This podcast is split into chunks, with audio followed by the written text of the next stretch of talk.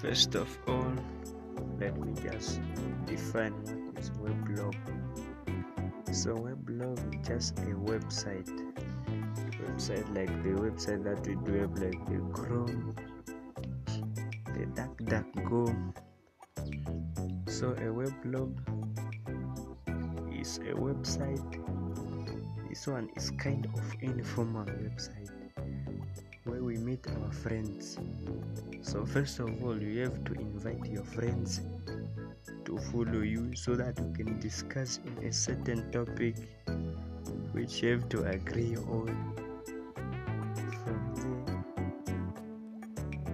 there, you can learn more information from informal meetings.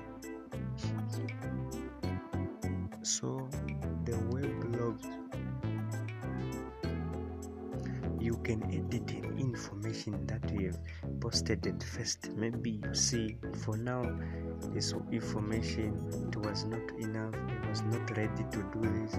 Let me repeat it again. Redo it so that i can make it look professional even though it is informal form communication. That is web weblog the blog the website